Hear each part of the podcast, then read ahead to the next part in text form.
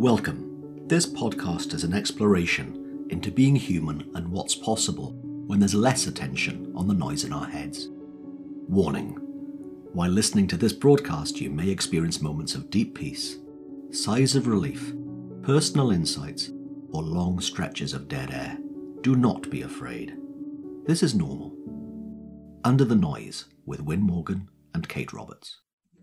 Welcome to Under the Noise. I'm Kate Roberts and I'm here with Win Morgan. How are you, Win? I'm well, thanks, Kate. How are you? I'm well as well. Good. So, we got another listener request for a possible topic to chat about today. And not verbatim, but the listener wanted to know if we would explore the idea of wisdom and wisdom in a way that it's the same place where our questions and our answers come from, where they originate from. So maybe in different words, is that there's no difference between the wisdom that comes to us when we don't really know what to do or where to go is the same place that we look towards for where the question comes from as well. And that there's no difference, maybe. That kind of wisdom, looking in that direction for wisdom. What comes up for you when? I like to come at things fresh in the moment, right? Including this. And um, we both received that email from from our listener at the same time today. And what came to mind as you were saying that just now was origin stories. Right? So there's loads of movies that get a remake that is based upon the origin story. So um, I guess one of the more famous ones in the last few years is Batman had his nemesis of the Joker since the 60s. And then in the recent past, there was the Joker origin story. What was it that uh, that was in the the beginning of the Joker as a character? And I know that's all make believe, but it, I think it's great to take a look at the origin story of the solution and the origin story of, uh, I'm going to use air quotes, the problem or the obstacle, the origin story of both coming from exactly the same place. So, in, in my mind, the origin story of everything is the same energy. The origin story of all matter, all the physical stuff in the universe, comes from the same place in the origin of it. And according to the most famous equation in history so far, E equals mc squared, then energy and matter are interchangeable, therefore they have the same origin. So, according to physics and science and astrophysics, all the world of form and all the world of formless has the same origin story. So the notion of wisdom and what wisdom can help us with coming from the same place seems to me, when I look at it that way, as absolutely true. And yet, in my human experience, it would look like one of them's a problem and the other one is the solution, and they come from the opposite, from the polar opposite directions. And yet, it clearly isn't. It's just how it looks. So, that's the first thing that came to my mind as you posed that question to me. Can I share an example that just came to mind? It's flight. So there is things that are fundamental, which is why human beings do not flap their arms up and down and then take off because of the weight and the speed and all the kind of stuff regarding air and gravity and all that kind of thing and and lift and so forth that would be required for us to flap our arms as a bird would and then take off the ground. But what what human beings did starting with the with the success really of the, the Wright brothers and I forget when. What what really uh, planes do, they've used the obstacle, air and gravity, in order to come up with a solution. Now, that metaphor at some point will break down, right? So, anyone far more well versed and cleverer than me in that world will probably call me out on some things I've just said. Yet, when we understand the nature of the issue, then the nature of the solution don't seem so contrary. They don't seem so 180 degrees opposite. It's, it's using the obstacle in the solution, which is incredibly wise. Anyway, that's just what I think. I think that most of my life, for most of my experience, I think I misunderstood wisdom. The concept of wisdom, where I thought it was coming from. And years ago, I would have said, you know, that that wisdom was the things that I knew to do based on my life experience, like things that I had learned through my life experience. I think now I see that as more of my intellect, things that my intellect has picked up along the way, which doesn't at all resemble wisdom to me anymore. What I've seen about wisdom and how it shows up feels very different than the way that I used to see wisdom. And my relationship with wisdom, my own wisdom, the wisdom that comes through me that is unique, as unique as any individual is a human person is how wisdom comes through. It's constantly evolving for me as I see deeper, as I look towards truth rather than what my intellect can come up with. I think there's a lot of truth in that statement that the question and the solution come from the same place. Mm. Just like, you know, the fact that, at least from the way that I see it, that we are spiritual beings having this human experience, right? Mm. And so those two together, and maybe the question is like having this human experience, whereas the solution, the answer, the guidance is the the wisdom that comes through. Like maybe the questions come from living life. By having life experiences, human experiences is where our questions come from. This beautiful opportunity to look, to see, experience ourselves.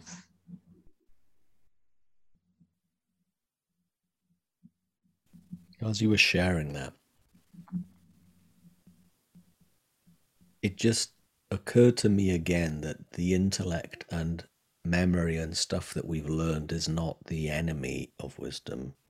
Wisdom enabled that hap to happen too, our innate ability to learn, our innate ability to have a certain amount of memory, whether it's short term or long term, that's it, it looks to me as in it's a natural I did not have to learn how to learn.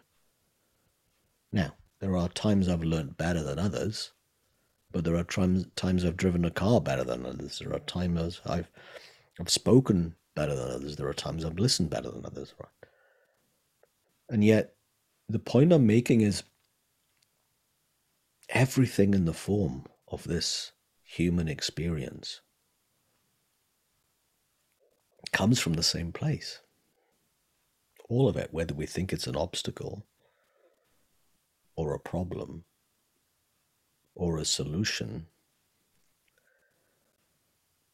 as you've said it so beautifully just now, it's all in this realm of this human experience, of the spiritual and the physical, the form and the formless, having this dance. And then sometimes I remember I get to dance. And sometimes it looks like something very different. Sometimes it looks like a battle.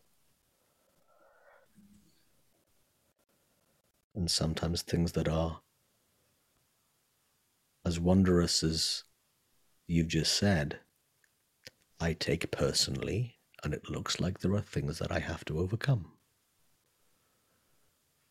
Sometimes the things I think I have to overcome, I think I'm to blame.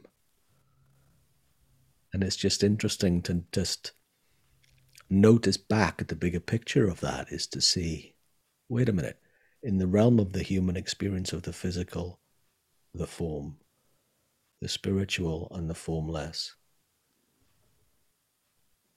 this is something to be experienced as opposed to win at or lose at or succeed at. And even as I'm saying these words now, there are part of me that wants to to fight that too. My intellect wants to get involved in that and, and battle it, and then there's a deeper part of me that knows to settle down, that then sees through the the thought created noise that I can, as a human being, experience and feel and notice and embrace it.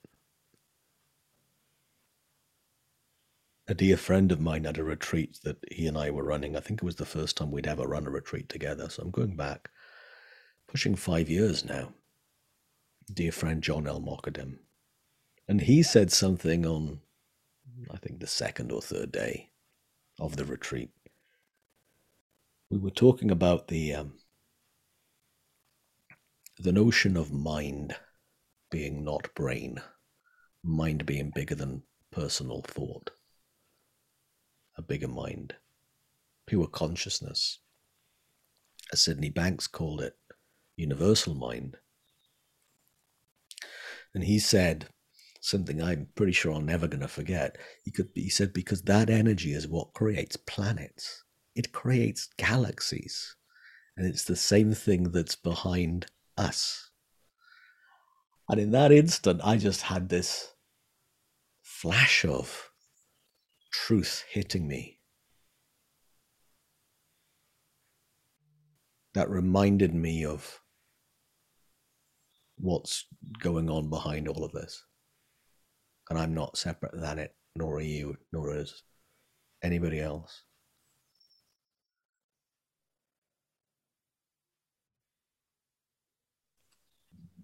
I was listening to a podcast, and one of the hosts said that this intelligence, this energy that makes up everything, is here to experience everything, not just part of it,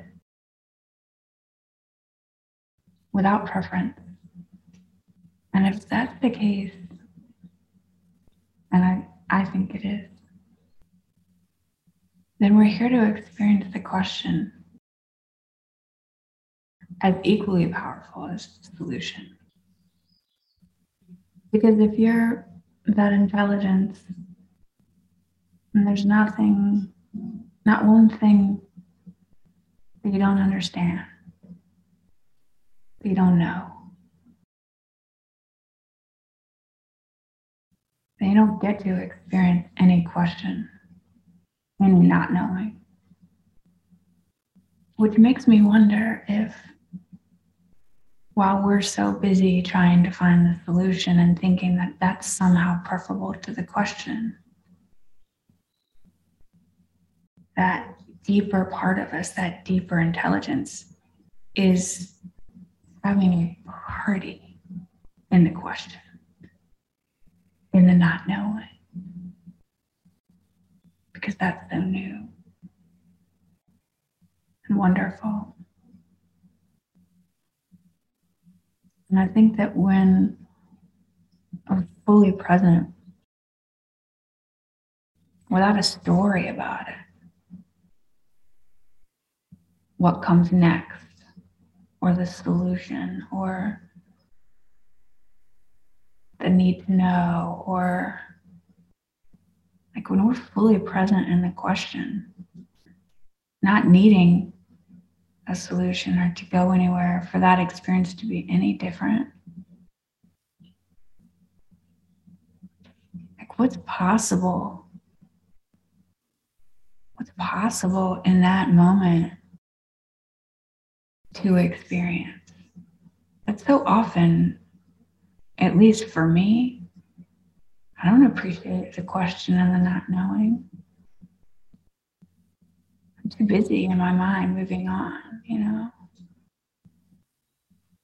But if I could be there, like really present in the question, in the possibility that exists in that moment, I think I would connect with that deeper part of me that's having that party. Mm. That's loving that. That's what's possible in the question, in the moment, in the present. Now, that isn't to say at all that that's how I experience. But I think it's possible.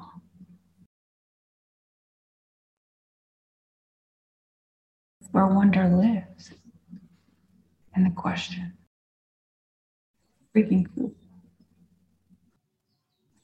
we don't know. We have a gap between question and the solution. You know, because we get to be where wonder lives for just a little bit.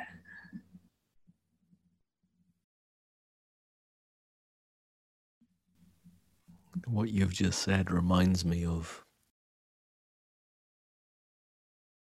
four episodes ago, episodes ago when we had Peter Wilson on, and he was saying that the question is the the beacon is the lantern.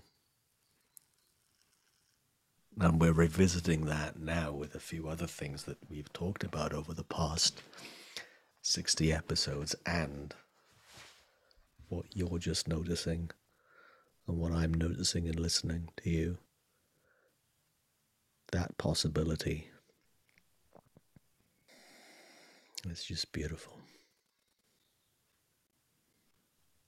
Thank you for listening to this week's Under the Noise with my very wise and profound, open hearted friend and co host, Kate Roberts, and me, Win Morgan.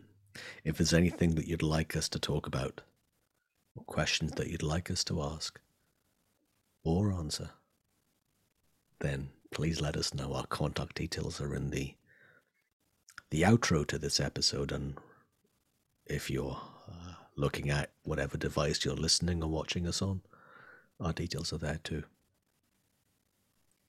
Thanks very much. Have a great week. Thanks for joining us. We'd love for you to subscribe, rate, and review. If you have a topic or question that you'd like us to chat about, email Win or Kate at win at winning.co.uk. and Kate at katerobertscoaching.com. Until then, enjoy what's possible under the noise.